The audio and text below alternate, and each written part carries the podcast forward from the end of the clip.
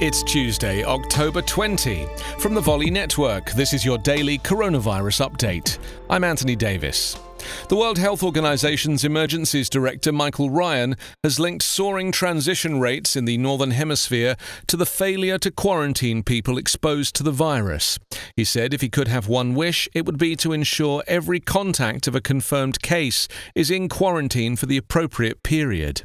Ryan said that about half of the 48 countries in the UN Health Agency's European region had seen roughly 50% increases in cases within the past week, and hospitalizations and death rates were beginning to track those rises. Some moderately good news is the average age of sufferers was now much younger, treatment has improved, and those infected may have been exposed to lower doses of the virus because of physical distancing and mask wearing. Worldwide cases of the virus passed 40 million yesterday. The WHO says 42 potential vaccines are now being tested on humans, of which 10 have reached the third and final stage. But the WHO's chief scientist said that while one or two trials may report data by the end of the year, most would start to do so in early 2021.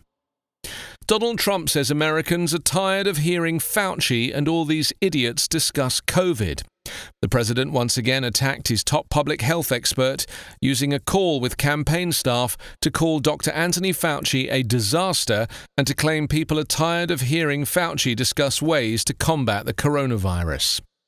Chinese health authorities investigating a recent COVID 19 outbreak say they've discovered live coronavirus on frozen food packaging, a finding that suggests the virus can survive in cold supply chains.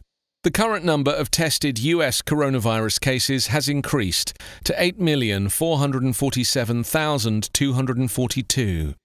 225,171 people have died.